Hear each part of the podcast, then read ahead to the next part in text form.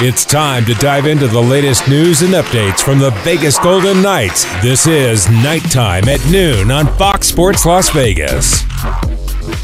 Under the direction of Garrett Calloway and Jared Justice, live from Studio 31 inside City National Arena, Darren Millard with Gary Lawless on the day of Game 1 of the 2021 National Hockey League Stanley Cup semifinal involving the Montreal Canadiens and the Vegas Golden Knights. Vegas has home ice advantage, games one and two to be held at T Mobile Arena before the Vegas Golden Knights become the first team outside of Canada to cross the border this year. It's going to be a very eventful week. Uh, we will also get to what happened yesterday on the other side of the Final Four involving the New York Islanders and the Tampa Bay Lightning. But uh, this day is all about the opening game of the Final Four, and the Vegas Golden Knights inside this position for the third time in four years. Gary, how does this relate, this scenario, uh, to the other two? I mean, you had the bubble last year, then you had the misfit year. Uh, another unique perspective uh, for the Golden Knights in their fourth season.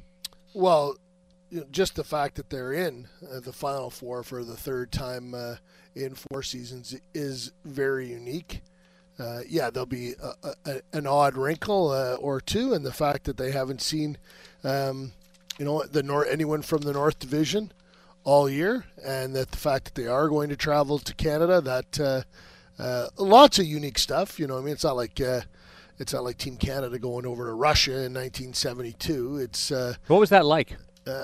i was four, so you know, wasn't on the plane, but you know, I, you know, it's not like anytime someone goes to those Eastern Bloc countries, uh, it can be a little unnerving. There's still the uh, the specter of the Cold War mm-hmm. hangs over everything, and uh, it'll you know the the, team, the the Canadiens are kind of in a bubble right here, where uh, while they're in Vegas, where they are just going from uh, from hotel to rink, um, because they're going to be going back to Canada.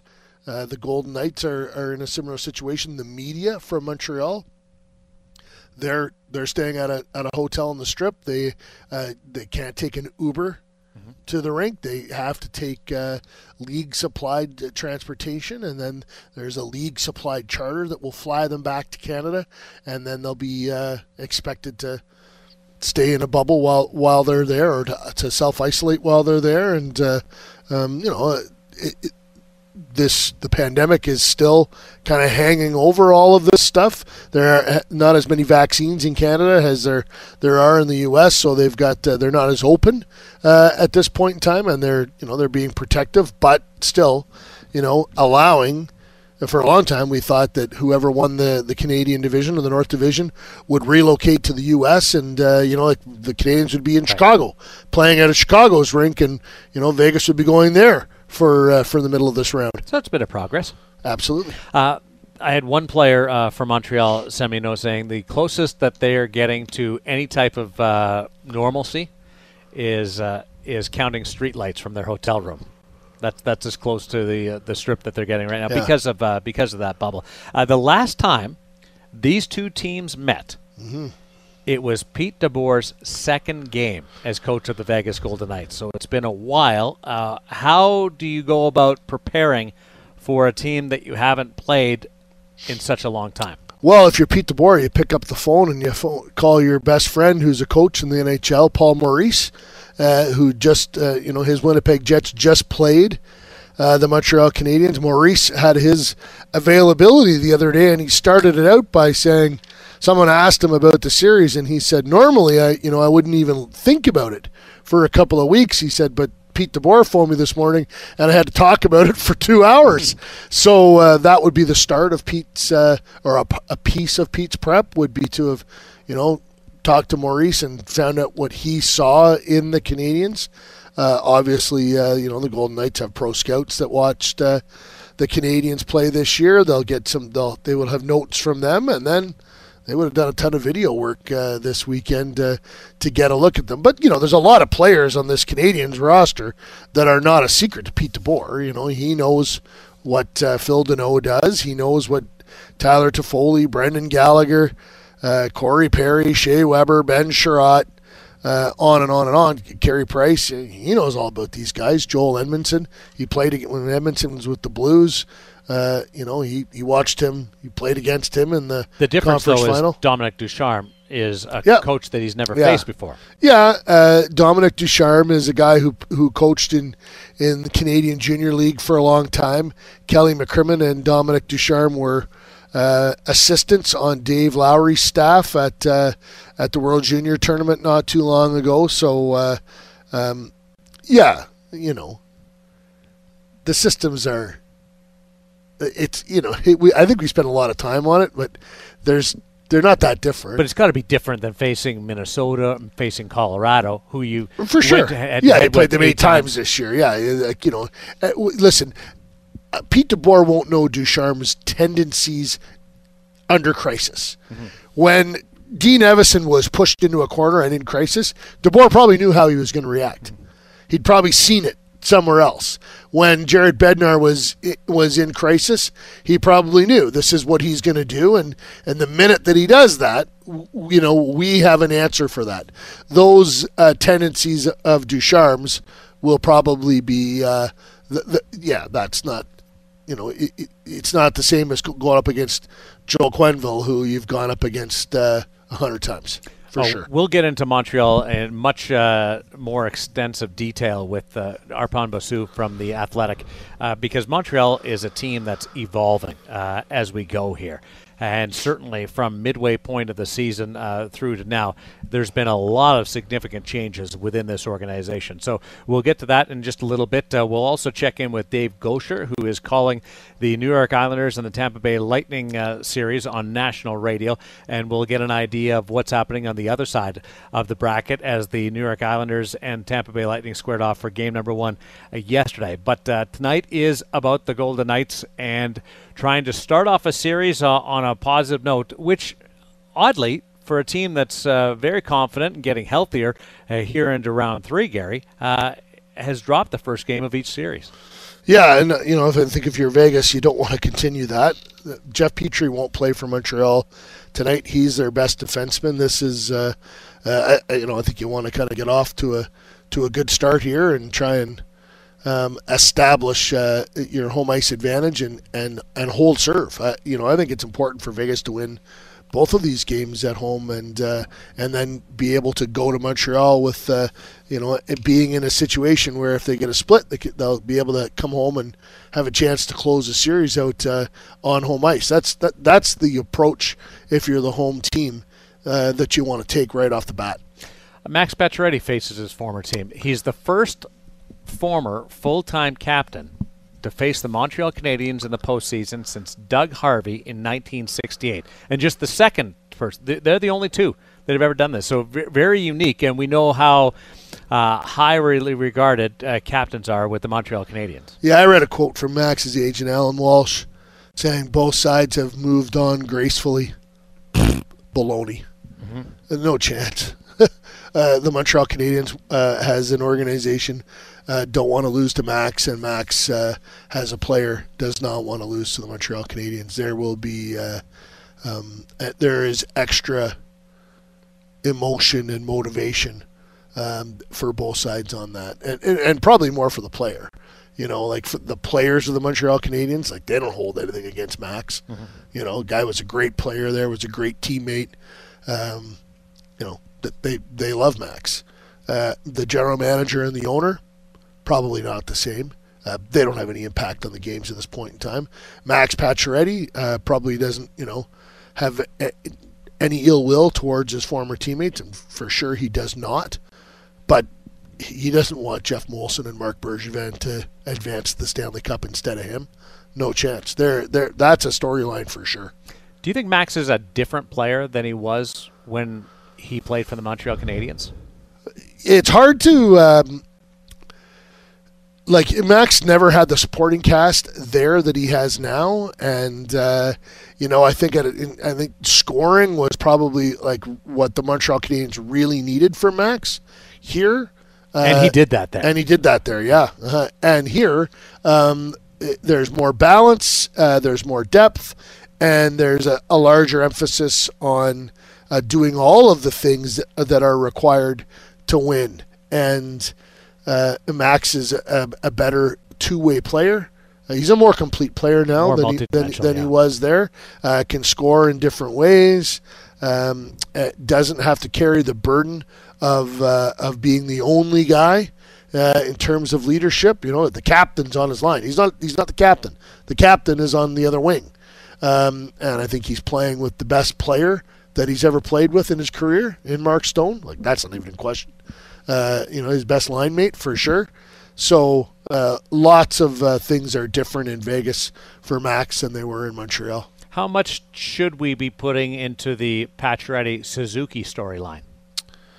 Uh, none. You know what I mean? Like they like there's uh, Nick Suzuki was a piece that Vegas had that Montreal coveted. So that's why he got traded. I saw George McPhee the night that he traded for Max Pacioretty and and and traded Nick Suzuki and uh, it was not easy. Like the Golden Knights did not want to give up Nick Suzuki. They had to to get uh, to get a player like Max Pacioretty. And um, look what Nick Suzuki has turned into. He arguably Montreal's best forward. You know, between him and Tyler Toffoli, when you when you're looking at an all-around two-way guy that can uh, that can skate, can check, and is dangerous offensively. Very good player. Uh, so you don't think that it's a, storyline because it will it will be played up by the Canadian media. It, it, you said how much should we put into it? Uh, I said nothing. Uh, Okay. That doesn't mean others won't. Like like there's no, uh, you know, Max didn't. Uh, the the Max uh, wasn't the causation for Nick being traded. Like that's uh, there's not ill will there between between those two players because of because of the trade and both players have been really successful and have helped the, the places they went. It was a good trade for both organizations. Pretty impressive, eh? Yeah, would Montreal like to still have Max Pacioretty and Nick, Nick Suzuki? For sure. Would Vegas like to have Max Pacioretty and Nick Suzuki? Hundred percent. But that's just not the, that. That's that's not what happened. That's not what transpired. Vegas needed a veteran guy that could score, and that could be relied on in that in that role. Vegas has changed uh, since Nick Suzuki was part of the uh, organization. New head coach uh, in Pete DeBoer. Uh, this is what uh, the Golden Knights bench boss had to say about what he sees in Montreal.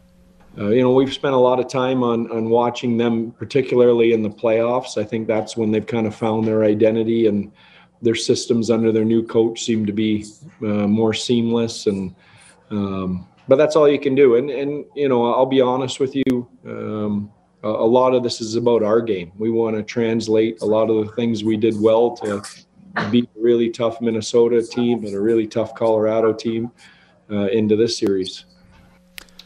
Do you see Montreal as a hybrid between Colorado and Minnesota in the way they approach the game? Well, they have you know like Suzuki is a, a, is a guy that would fit in on that Colorado roster. You know, he's got speed to burn and uh, and is a really good uh, has finish and you know high high end talent guy.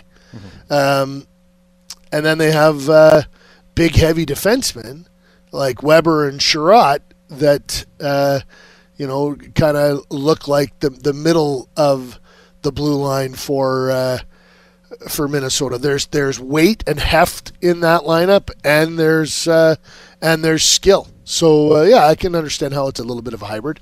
Uh, looking forward to breaking down Montreal uh, a little more detail with Arpon Basu in just a little bit, as well as Dave Goucher, a play-by-play voice on the AT&T Sportsnet uh, broadcast. Uh, he is over covering the New York Islanders and the Tampa Bay Lightning, and he'll He's playing to- tennis. Yeah, well, he's going to uh, take a break from playing tennis, and he's going to uh, have to buck up for the extra half an hour of the rental and join us on the radio. Uh, he will pop by and give us uh, an inside look as to uh, the other side of the bracket. This is nighttime at noon, game day, game one. Stanley Cup semifinal coming your way on the VGK Radio Network. We are live on Fox Sports Las Vegas. We're back to nighttime at noon on your home for the Vegas Golden Knights, Fox Sports Las Vegas. Opening game of the Stanley Cup semifinal at T-Mobile Arena. 18,000 plus will be in attendance uh, for this one. The Montreal Canadiens uh, against the Vegas Golden Knights. Leading scores uh, through two rounds of the playoffs for the two teams. William Karlsson with four goals and seven assists, good for 11 points, and Tyler Toffoli with four goals, five assists and uh, and he has uh, sorry four goals, six assists, uh, good for ten points. Uh, Darren Millard along with Gary Lawless here in Studio 31, City National Arena. Pleased to bring in Arpon Basu from the Athletic, uh, joining us. Uh, first time that I had a chance to talk to you. Uh, what's your nickname? What what do we call you if we're gonna joke around, and have some fun with you?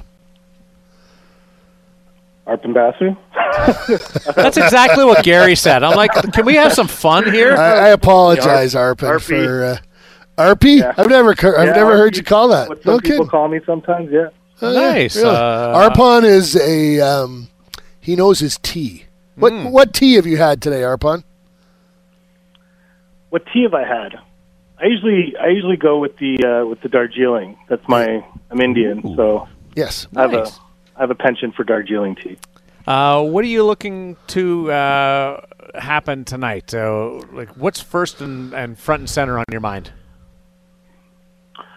Well, I think the Canadiens layoff is, is probably the biggest thing that I'll be watching for tonight. Um, what, if any, impact that has on them. Uh, you know, obviously Vegas has been off. excuse me, Vegas has been off for a while, so it's not as if uh, it's not as if they're coming right off hot off the heels of a series. But you know, the Canadiens jumped right from round one straight into round two and, and rode that momentum right through round two. So uh, they've had a week off here, which you know they, they can heal up a little bit.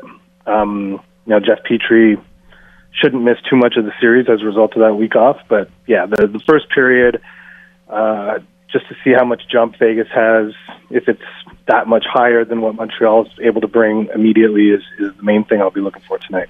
The big thing for me is we're going to find out how these divisions match up because yeah. we haven't seen them play. We don't like, you know, the North Division may be, and I've said this all year, might be head and shoulders above the West and the and the Central and the East, or uh, the West might be head and shoulders above. Like, do you think that's a factor tonight?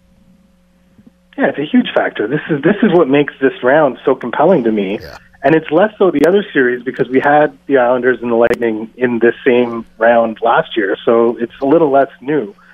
But that's exactly it. And and I thought it was really interesting that Marc Bergevin, without even being asked about it, went to the trouble to be like, you know, he sees all this stuff about the North Division being like the worst division and and all this stuff, and and went about defending it and talking about the factors that were in play. You know, with the you know cross country travel and and the lack of easy games, you know, the ascension of the Senators making every game tough, all the superstar players that were involved, and all those points are true. But you can make all those points about every division. There's there's no way of really knowing uh, where people stack up, you know. And so um, I'm of the mind that I think the North Division had some really challenging teams, had some really challenging players to defend, and, and you know the fact that the Canadiens already got through the Toronto Maple Leafs, who I think were a legitimate contending team, um, sort of validates their, their place here. But it's it's fascinating to me that we're going to see two teams play for the first time all year in the in the Stanley Cup semifinal. It, it adds a level like it makes this so much more compelling than it already would be naturally. Arpon Basu with us. Uh, he covers the Montreal Canadiens for The Athletic. Check out his stuff. Uh, some great uh, resource uh, material there to get you ready for this series against the Vegas Golden Knights. Uh, on with us, uh, Gary Lawless, Darren Millard on nighttime at noon, Fox Sports Las Vegas. tell me if it's accurate to say Montreal is slightly surprised to be in the Final Four. themselves, no, I don't think so. Honestly, it's and you know, I've been saying this a lot, but it's you know, you look back to last off season, and if you try to think back to prior to this season, all the moves that Montreal made in the off season were all clearly geared towards a team that could, could perform in the playoffs. They went against the grain a little bit, went with a really jumbo-sized defense, not necessarily the most mobile guys, but very physical, hard to play against, net front protector guys and that's paying off for them now. It's not as obvious in the regular season when the game's a lot looser, a lot faster, and, and maybe those guys' weaknesses kind of show up more. But in this type of hockey, guys like Joel Edmondson, Ben Chiarot, Shea Weber, they look a lot better than they do in the regular season because ask any of the Jets forwards and any of the Maple Leafs forwards how easy it was to get to the front of Carey Price's net, and it wasn't easy. And that's a big part of why Carey Price is playing so well, is that he is seeing shots. He's not facing a lot of second or third opportunities. He's not giving up that many rebounds. And so that whole aspect of the game is easier for him. He can focus on the first shooter, and that's largely because of the work of the defensemen and the top four guys. If you include Petry in that mix when he's back in, you know they play roughly 45 to 50 minutes of the game. So you know there's there's just a few minutes left over for the two other guys. So it's it's really a challenge for them, and that's just to me that's just an example of everything that they did leading into the season and they expected it to play out now. So I think from their perspective, they're not surprised at all. We might be, I am slightly, but because of that, because of what I just mentioned, I'm not shocked because I think this was always the intent for this team was to to peak and and be able to perform at its best when this style of hockey was in place. It's funny, Ben Chiarot. Uh, I watched that series and I was thinking, huh, he's exactly what Winnipeg needs. yeah, yeah, they could have used a guy like him. And yeah. honestly, like the, underplayed part of the Winnipeg thing was them losing Dylan DeMello. You know, and it's like on the first shift of game one, and their yeah. defense was so thin already. But that's you know the strength of this Canadiens team defensively, at least, has been has been that has been those four guys being able to play 25 minutes a game and just keeping people far away from Carey Price as possible. When uh, Dom Ducharme was named head coach of the Montreal Canadiens, uh, Kelly McCrimmon commented to me that he, uh, he thought Dom was an excellent coach, and uh, and if given the opportunity to, you know, to get his way of doing things installed, would be very effective. Uh, what kind of coach is Dom Ducharme? Well, I think he's he's a modern coach. He's a guy who relates to players. He's able to. He has already uh, gotten full buy-in from from the players because he deals with them on an individual basis. He doesn't. He yes, he addresses the team, but every single person on that team has had multiple conversations with Dominique Ducharme about what their role is, what they expect, what what he expects of them, uh, how much they can expect to play. Like everything is transparent. So it's it's a pretty big departure from the way Claude Julien did things who was, you know, more of an old school coach and, and, and didn't have a lot of those one on one conversations and was open about it. When said didn't feel the need to have those conversations with everyone. They're big boys. They can they can deal with my decisions as they come. And so he's that's one part of him. The other part of him is, he, is he's very precise and he has he has a very detail oriented system. And what the system is based on is uh, it really empowers the players. It gives them options. So the players need to read certain situations, and in situation A, you have option B, C, or D, and you have to choose which one is most effective in that moment. So I feel it's very empowering to the players, kind of you know akin to an offensive coordinator in football allowing his quarterback to call some plays every now and then. So it's it's he really is someone who believes and trusts his players to make the right decisions on the ice. What he does is he provides a framework for those players to make those decisions so that they make the right one more often than not. The blue line is something that you know you, you touched on for a second. I, I'm interested in the in the depth of the forage group. You know, when you have a, a fourth line that uh, has guys like uh, Staal and Perry on it, and uh, you look at the speed that, that, that Suzuki can bring, like there's a real unique blend up front. There's a little bit of everything. Uh, uh, someone who uh, uh, watched the Canadiens and and Jets series close, someone from the Jets organization called them today a group of souped up grinders. yeah, that's actually a very good description because the one the one line that that does not fit for is the Suzuki line with Tyler Toffoli and Cole Caufield, which is really their their offensive line. Like that is what where they hope to produce the most scoring chances. The only line that really plays with any degree of offensive creativity or flair uh, in the offensive zone. They're, they will not they will not simply throw the puck back to the point and then go and you know funnel towards the net and hope for loose pucks and tips and rebounds and stuff. They will try to make plays.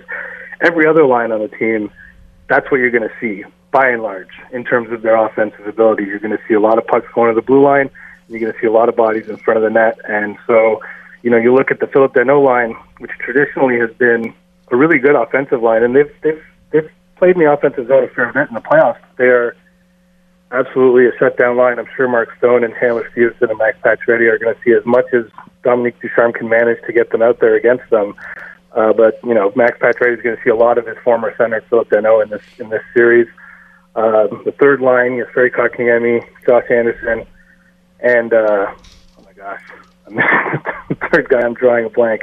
But um, you know that line. Oh, Paul Byron. Sorry, that line is is exactly that. This heavy forechecking line that looks to punish defensemen recovering pucks and and and really play a physical brand of hockey, but really dump and chase and crash and bang. That's kind of their identity. And then that fourth line with Staal, Perry, and Armia, just a big, heavy, you know, not necessarily overly physical, but just hard to knock off the puck possession line, and you're going to see them cycling the puck a lot. And it's going to seem like they're not doing a whole lot. Well, what they're doing is is just creating zone time, creating offensive pressure. Even if it doesn't result in a shot on goal, they'll cycle for an entire shift and nothing will happen, and they'll get off, and that'll be a good shift for them. So it is really four sort of unique identities for the four lines on the team. But I think the guy, the, the Jets person who who described them as souped up grinders, I don't think he was that far off. No, it's uh, not even uh, uh, like a distant uh, evaluation. It's uh, pretty accurate, absolutely, on the line. Arpon, thank you. I'm really excited to see your reaction tonight to the 18,000 people as well. I think that'll be maybe a little overwhelming at times, but it, it must be something that you're you're tracking. I would have lo- well, I would have loved to have been there. Unfortunately, our government up here wouldn't have let me come back home, so I had to stay. I had Oh, you stay didn't here. come. Hey, Arpon, Yeah, really, no, I'm not there, and the people who are there from Montreal are staying there for games three and four. So that's Makes sense. like that's what we had to Yeah. do, and we we just decided it didn't make sense to do that. So if the government listens to the quarantine rules at some point during the series, I'll be down there for uh, for a potential game five. real fast, Arpon. How many people do you expect in the building in Montreal for games three and four? Well, the Canadiens have made a request to the to the public health department to increase the limit from 2,500. I personally, this is not based on anything, but I don't see why they couldn't get 5,000 in the building when they were able to do 2,500 so well. Uh, it's a building that holds 21,000, so I mean, it's there's a they way should for have. them to get more people in. I think they just want to make sure that it went well the first time, but I would think Yeah. that they will they will they will lift the lift the limit for game three. Well, hopefully they get to like 10-5 or something like that. Like it just uh, listen. Hopefully they get to twenty one thousand. That building is incredible when it's Yeah. full. And Well, this uh, series, this series would be in like the Yeah. two buildings would have just been phenomenal to go from one building to the other. Like two of the best atmospheres in the NHL going head to head. It's unfortunate that we're not going to have that in Montreal, but hopefully, maybe by the end we can get close to it. okay, great. Thanks, Arpon. I really appreciate uh, you uh, taking the time to join us. Okay, pal.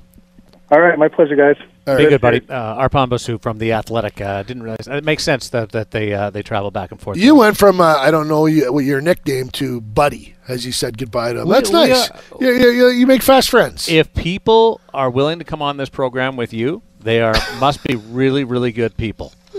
That's the way I look at it. Uh, Dave Goucher is going to stop by the program Well, in just a little he, bit. He, he doesn't qualify. Uh, we'll switch gears to the Islanders and the Tampa Bay Lightning and probably get into a whole bunch of other stuff uh, as we continue. Stop by and visit City National Arena. That's where we are right now, located in downtown Summerlin. Bring the family to learn to skate like the pros at the official practice facility of your Vegas Golden Knights for hours and programming. Visit citynationalarena.com. Uh, Dave Goucher's coming up on nighttime at noon on Fox Sports Las Vegas.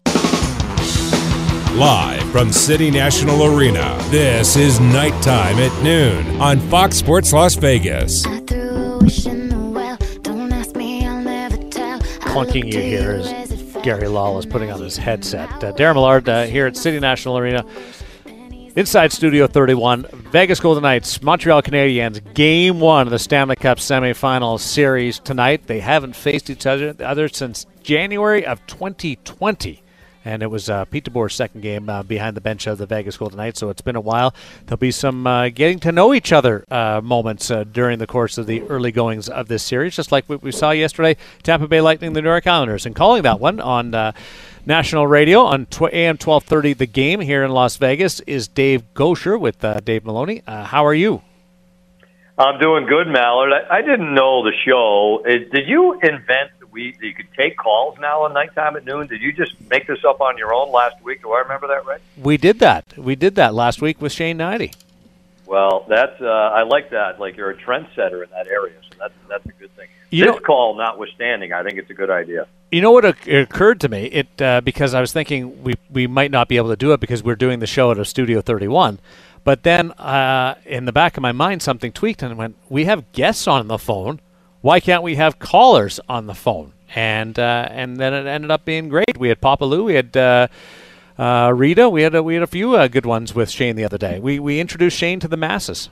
That's great. Well, yeah, I, I don't think they've ever heard of him before, so that's good. That's good. Did did Kenny get you in straight sets? So I'll tell you a funny story. So Kenny Albert, who's doing the games, obviously uh, NBCSN, right? So he texted me the other day, or I saw him maybe in Vegas for the four game six, right? So he says, "Hey, uh, you know, in Tampa, like, do you play tennis?" I said, "Yeah, you know, of course. I played number one singles in high school." And um, we said, "There's a place you can rent courts, and right near the hotel in Tampa." I said, "Okay, great." So we rented a court, uh, rented rackets, and I know it's hot back in Vegas. I understand that, but it's hot and humid here. So we lasted one set, and uh, I was victorious, six three. It was a big win today. Kenny wasn't warmed up, and so you probably pulled a hamstring uh, to, to end things early. Well, so here's how it went. So we start as clay courts, by the way, which is not my specialty. I'm better on uh, on cement. And um, so I go up. I win the first three games. The guy that's running the courts, like he's the maintenance fella, comes over Yeah. and says, "Because you have to you have to water down clay courts, unbeknownst to me." And he says, "Hey, I have to water this this. They have like a sprinkler system. I have to turn on the sprinklers on your court right now." I said, "Right now." There's nobody else out. There's 15 courts where we're at. There's nobody on any of the other courts, and they had to water down our court. We have to go to the court adjacent to us, and I lose the next three games. And I Threw blame you it on the off. changing of the court. What, Yep. did you But change to a pickleball and the next court? Three and took it six three, and we were both exhausted and called it. Huh. Do you have the serve going? Yeah, usually my serve's pretty good. I was having trouble with the first serve. Had to spin in the second serve. Had a couple double faults. Uh, Hold on, we don't want to play by play here. Like this, yeah, this, just, this- it wasn't Djokovic coming back yesterday. I, but I wanted to let you know that I won. I was winning. what'd you see yesterday in the uh, in the Islanders win over the Lightning? Yeah, I'll tell you what, Law, man. I thought it was kind of vintage Islanders, right? Um, they grabbed the lead, able to shut it down pretty good. I, I, I thought from the one of the things uh, Darren mentioned, you know, doing the games on radio with Dave Maloney, we talked about was, you know, the kind of the big guys for Tampa Bay. The first couple of periods really weren't factors. We had Kucherov, Point, and Stamkos combined for one shot through the first two periods, and I, I know Point broke through with a, the six on four goal late. Um, you know, Kenny and I were just talking about this a little while ago. Uh, you know, they benched Steven Stamkos after the after the turnover on the first goal that the Islanders scored. So I just thought that you know the the big guys for Tampa never really seemed to get going. You know, they made the push late. Um, I you know you would expect them to be better here for Game Two, but the Islanders, vintage Islanders, grab the lead, build on it, shut it down, and you know, and, and we're able to kind of ride that to, to the win yesterday afternoon. I wonder what goes through a coach's mind. Uh, Stamkos, you know, makes a makes a giveaway, and then you're like, "I'm going to bench Stamkos." Now, do you pause on that for a second and think, you know, maybe not, or uh, like early? That's game one of a series. You're parking Steven Stamkos. Yeah, yeah. They came back later, so he they benched him for probably five six minutes, and then I think Tampa Bay had a power play late in the second period, and he got back out there. But yeah, and I thought some of their better guys. I mean, you know, I'm sure you saw a good chunk of the game. You know, um, Brayden Point had a costly turnover, didn't cost them a goal, but led to a great chance. I think it was Josh Bailey had a chance for the Islanders. Barzal walked around Victor Hedman for a great chance at one point in the game. Vasilevskiy in net. I don't know what you guys thought. Uh, you know, we kind of thought should have handled the second goal from Pulock. You know, a long shot from the right point that that beat him. So, yeah, I, I just think some of their best guys didn't really have a big chunk of the game. Now you'd expect that would that would change tomorrow, but uh, you know, I guess that remains to be seen. So do you feel better if you're Tampa because you didn't get the big performances out of your uh, top end guys and you were still close? I would think so, Mallard. Yeah, I mean, you know, but again, it didn't. it didn't feel like it was that. I know the score says two to one, but eh, we kind of thought the Islanders controlled most of the game. Just you know, they had the better of the chances through the first couple of periods. It looked to us that Tampa Bay's best chances came, you know, while they were shorthanded. They had a couple of good chances, um, two in the first period, another one in the second. Um, they never seemed to make that push, you know, to really get the Islanders on their heels. Now, I, I guess the other side of that equation would be, you know, you have to give the Islanders full marks. I mean, they they're able to to really play great defensive hockey. I didn't know this until I was kind of jotting down some notes for yesterday. You wouldn't think it. The Islanders have scored the most goals in the playoffs of any team, and I didn't know that until you know getting ready for yesterday. So you know that always seems to be the question, right? Can they score enough to be able to to get to go all the way? Well, I, I don't know, but they're able to score enough to to win two rounds and then to you know to win game one yesterday. Uh, Dave, uh, let's turn back to this series. You obviously uh, follow the, the Golden Knights uh, quite closely. What do you expect tonight in game one between Vegas and Montreal? Yeah, I just hope, Gary, that they're able to, you know, the Golden Knights were able to kind of carry over a lot of what they did. And so much of the good they did as that series went on against Colorado, right? Uh, you know, especially some of their big guys were able to break through. Marcia, so that line of Karlsson, Marcia and Smith had a great series. Um, you know, you get some goals from the big guys in Game Six against Colorado. I guess my biggest, you know, my biggest concern is going into this series. There's a few, but at the top of the list is, you know, we've all seen this over the years from Carey Price, right? Is he going to be able to, you know, if he goes on a run and he stays hot?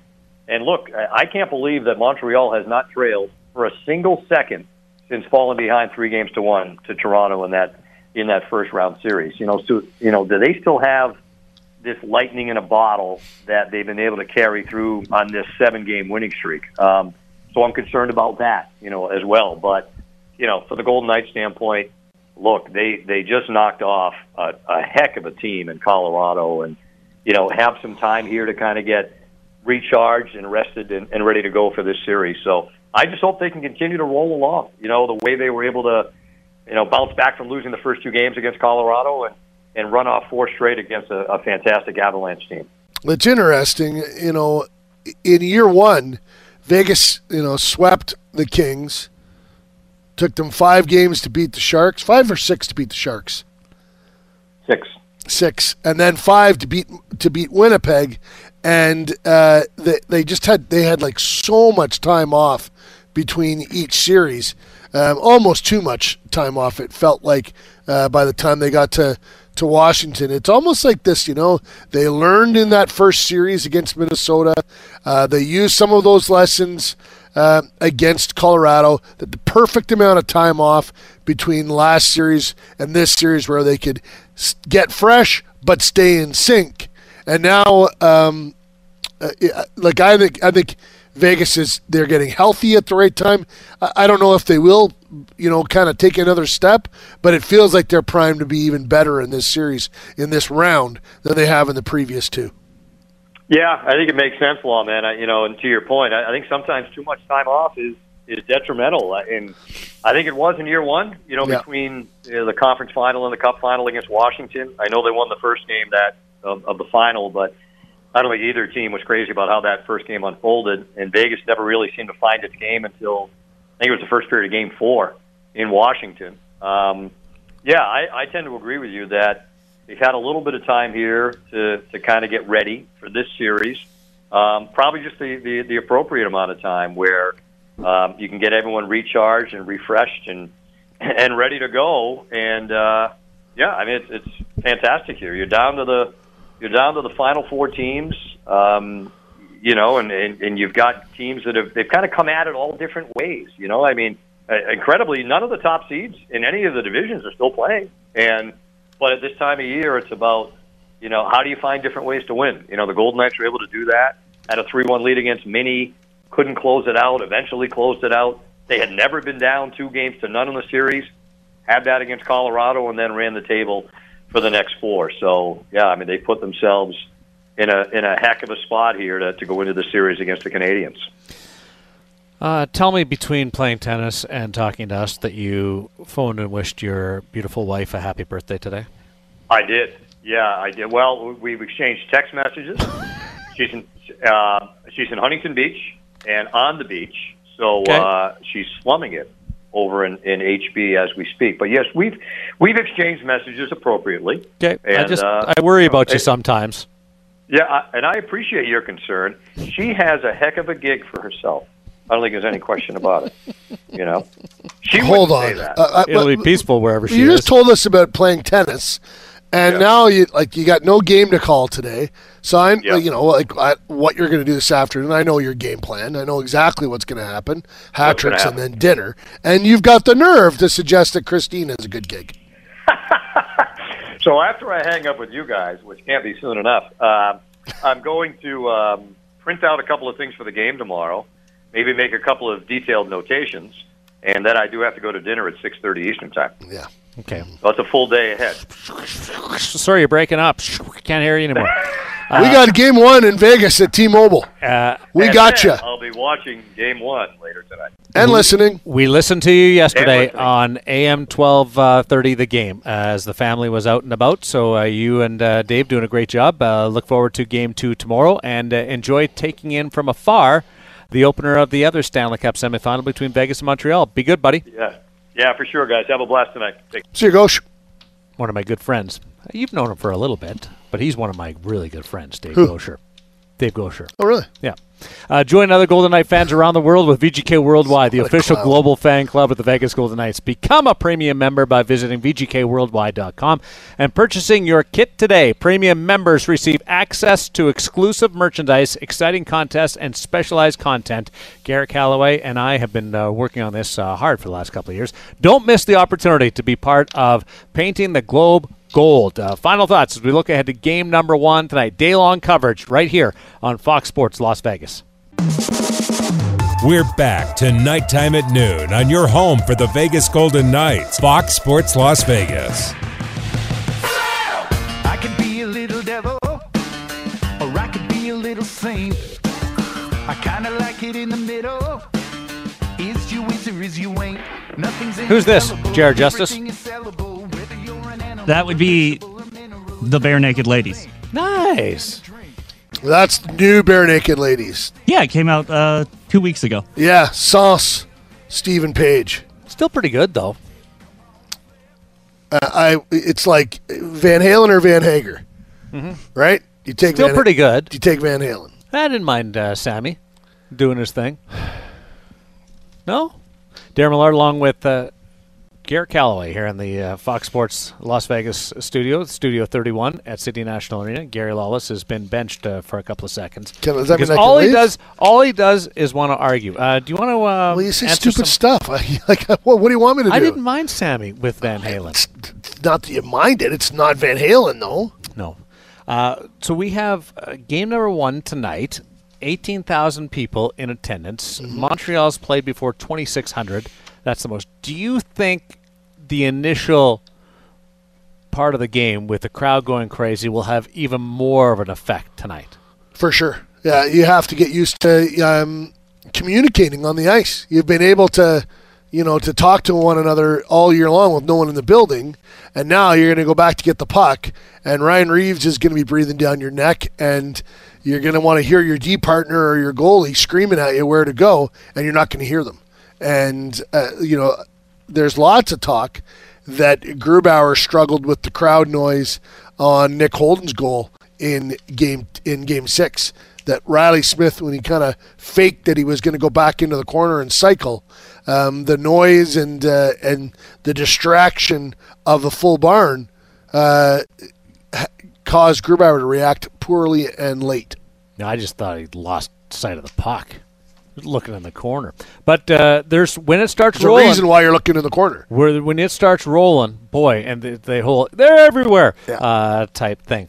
Uh, who do you think uh, the Montreal Canadiens focus on trying to shut down? Is it the William Karlsson line or is it the Chandler Stephenson line? I don't think you can. I th- and I and I, I would not overlook the third line with Nick Roy and Alex Tuch. I think, yeah, I, I guess you know you want to have Phil Danault out there against Pacioretty and uh, and Stone, but pick your poison because Because Colorado tried, and then the Smith line uh, ate them up. Yeah, and the, eventually Roy and Tuch got into the act as well. That, that to me, that third line with Janmark in his third game uh, since returning from uh, from a concussion, uh, just to me, they become uh, e- e- they they become the X factor line that uh, that Tuch was at times in the bubble last year. I'm interested to see if they can really have an impact on the series. You know, Vegas has an opportunity to do something in this series that nobody has ever accomplished in the National Hockey League before, and that is beat the Colorado Avalanche slash Quebec Nordique and Montreal Canadiens in the same playoff year. The Bruins never did that. Never did that. Really? It never happened uh, where somebody went through both teams in the same playoff year. At, at Montreal and Quebec, I think they must have played each other in the first round a, a lot, of times, yeah. Yeah. And it really 90 wasn't. in '93, Montreal beat Quebec out the last time Montreal Mm-hmm. went uh, went on to win the Stanley Cup, and then that, that group that was the Quebec Nordiques, uh, they went to Colorado and eventually got uh, gifted Patrick Roy and Mike Keenan won the Stanley Cup in '96.